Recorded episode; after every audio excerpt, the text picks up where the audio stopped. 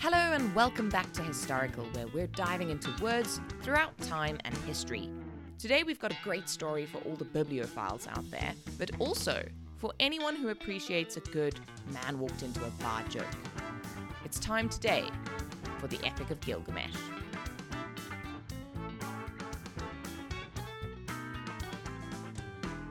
In the mid 19th century, scientists were starting to unearth evidence that the Earth was a whole lot older than anyone had ever imagined. This caused large parts of the scientific community and the population at large to panic and set off a frenzy of archaeological activity trying to uncover evidence that biblical stories were true. Around the same time, the young George Smith was developing a burning fascination with ancient Assyrian culture and history. He fed this by loitering in the British Museum during his lunch hours, nosing around the cuneiform tablets. Eventually, and presumably because they realized there was no way to get rid of him, the museum set him to work analyzing the tens of thousands of clay shards that had been shipped in from present day Iran and which had been sitting around in dusty boxes ever since. They came from the remains of the library of Ashurbanipal, which had been discovered and excavated by Hormuzd Rassam, an Iraqi Assyrian Assyriologist. George Smith worked on these for 10 years, translating the cuneiform writing, searching for evidence of biblical tales, and generally having a cracking good time. But if he enjoyed himself doing that, it was nothing compared to what he felt when he eventually came across a flood narrative that resembled the story of Noah so closely that he was completely overcome with excitement and started stripping in his office. So, the next time you ask yourself if you actually enjoy your job, remember, that's your benchmark of job satisfaction. Now, George Smith was excited because he thought he'd found definitive proof that these religious stories were true in the most literal way possible. But that's not necessarily the case. The similarity of these stories across multiple texts can be argued from both perspectives, right? So, by both those trying to refute and those trying to prove literal proof in these stories. It's a fascinating debate that we aren't even going to attempt to tackle. But what George had definitely uncovered was the oldest piece of extended literature in the world. The story dates back to at least the 20th century BCE, so years before the epic poems of Homer, an Assyrian writer had penned, or more accurately, carved, the Epic of Gilgamesh. Parts of the story exist in other fragments found in Mesopotamia and Anatolia, but these 12 Akkadian tablets that Rassam found and George Smith translated are the fullest version of the story. And what a story it is. If anyone is still laboring under the delusion that the ancient world was a boring place in which you tilled a few fields, said a few prayers, and then popped your clogs out of sheer boredom before turning 30, listen up. So, Gilgamesh is the king of Uruk. He's 60% god, 30% man, and 100% jackass. He keeps the men in the city too exhausted to revolt by forcing them to take him on at sports all day. This is not really a fair match given the 60% god factor, and he claims all the brides on their wedding nights. Basically, he sucks, and nobody likes him.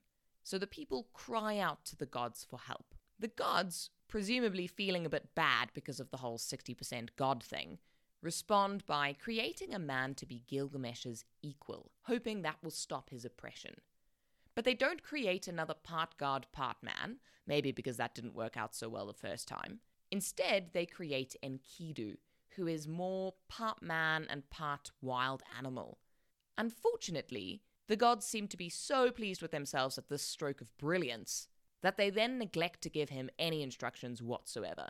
He hangs out with wild animals all day and helps himself to the locals' food because they're not already suffering enough. Eventually, the locals get completely fed up and send a temple prostitute to seduce him, thinking that that will tame him. Bizarrely, this actually works, and the obliging prostitute turned animal tamer takes Enkidu to a shepherd's village to learn about the ways of civilization, something the gods have also apparently left out. In the meantime, Gilgamesh has been having dreams that a new best buddy is on the way. Like tyrants everywhere, he's afraid of things he can't control, and he still loves his mum, so he goes running to her for help interpreting his nighttime visions. The shepherds are a friendly crew, and they invite strangers round for a bite and a bed whenever they pass through. Over dinner one night, the talk turns, as it does, to local news. After the sports and the weather, they tackle the hot topic of Gilgamesh gatecrashing people's weddings. And Enkidu is so enraged that he decides to gatecrash a wedding too. He blocks Gilgamesh on his way into the wedding chamber, and they have an enormous fight. But then Enkidu realizes that Gilgamesh is much stronger than he is and gives up, and they decide to become besties instead. So there goes that.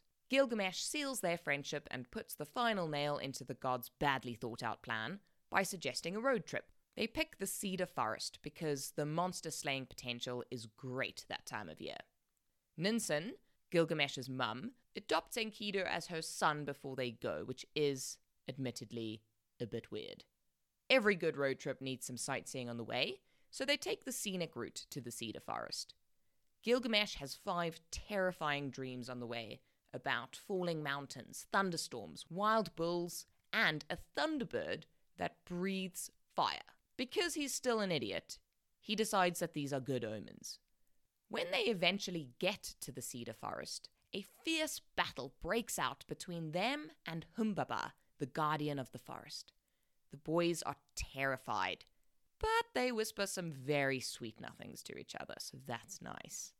Seeing that it's all about to go completely south, the sun god steps in and ties Humbaba up in 13 winds. I'm guessing he just forgot to bring rope. This makes Humbaba much easier to kill, and Gilgamesh and Enkidu celebrate by chopping down half the forest. A little while later, and back home, the goddess Ishtar notices how great Gilgamesh is looking in his armor and how marvelous he is at killing things. But Gilgamesh rejects her because, apparently, she doesn't treat her lovers very well. So that goes to show that irony was alive and well in the ancient world. Ishtar doesn't take the rejection as well as she might, and sends the bull of heaven to avenge her honor. The bull obliges by wreaking havoc in the city. Enkidu and Gilgamesh oblige by killing it. Gilgamesh shows a real stroke of maturity by throwing one of its legs at the rejected and by now probably dejected goddess. The whole city throws a massive party, but Enkidu has an ominous vision about a failure heading his way. In the dream, the gods are fed up with the pair of heroes for killing Humbaba and their favorite bull, and they decide that one of them needs to die. Enkidu then has a second dream so terrifying that it kills him. Gilgamesh refuses to believe that his friend has died and clings to the body until a maggot falls out of the nose, which seems to prove things pretty definitively. Gilgamesh throws a massive funeral for Enkidu and then takes to the wild. He wanders around covered in animal skins, grieving for his friend, but also terrified now about the idea of his own death, which up till this point he seems not to have thought very much about. The obvious solution is to avoid it completely, so he goes in search of Utnapishtim, to learn the secret of eternal life. He travels beneath the mountains and past a very happily married pair of scorpion people until he arrives at the end of the world, where he finds a pub. He goes in for a beer because, let's face it, he hasn't had a great couple of months. The bartender is a goddess called Siduri. In classic bartender fashion, she listens to his sorrows and offers up some great advice. All mortals must die. She tries to encourage him to go back and enjoy the rest of his life while he still has it. But in classic woeful drunk fashion, he ignores her advice completely. She gives up, probably because arguing with drunk people is pointless, and tells him how to cross the sea. He finds the ferryman exactly where Siduri said he would, but unfortunately, Gilgamesh throws a spontaneous and completely random tantrum at this point and destroys the objects that would have allowed him to cross the waters of death. The ferryman sets him to work, and he has to cut down 120 trees to use as barge poles instead. Lots of deforestation in ancient literature. Gilgamesh's efforts are wasted, though, because when he does finally cross the sea and meets up with Utnapishtim, the latter reprimands him in no uncertain terms, telling him that trying to fight the fate of any human life is pointless and spoils the joy of living. He then recounts the story of his own immortality And this is the bit that so excited George Smith that he became a temporary stripper.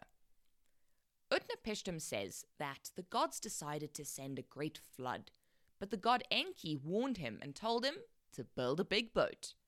More deforestation ensued until he had a big enough ship to load in two of every animal and bob on top of the flooded world until the weather improved a bit. Some of the gods were so impressed by his survival that they gave him eternal life as a reward. But it was a one time deal. Gilgamesh can't repeat this.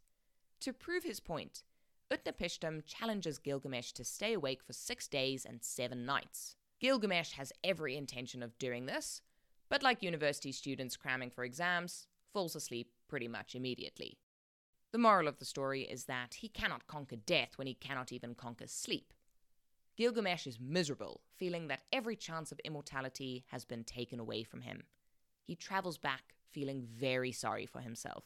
But when he sees the walls of Uruk, he realizes just how beautiful and magnificent the city is. He decides to stop being a jackass and to achieve immortality in reputation and legacy instead. So there we go, that's the Epic of Gilgamesh.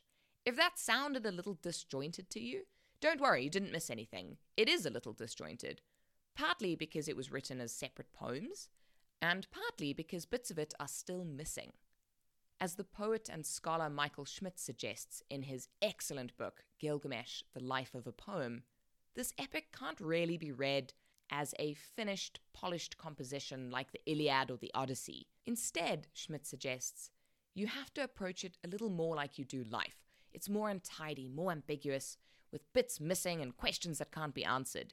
And the beauty of that messiness is exactly the point of the story, and exactly the thing that Gilgamesh eventually manages to learn. Gilgamesh started out being called a god, and Enkidu started out being called a wild animal. The Epic of Gilgamesh and his eventual redemption is really the story of their becoming human together. And what more can you ask from an epic tale? Thank you for joining us for this episode of Historical. If you enjoyed yourself, please head over to your streaming platform of choice and hit that subscribe button, leave us a review and a rating, and join us again next week, same time, same place, every Tuesday.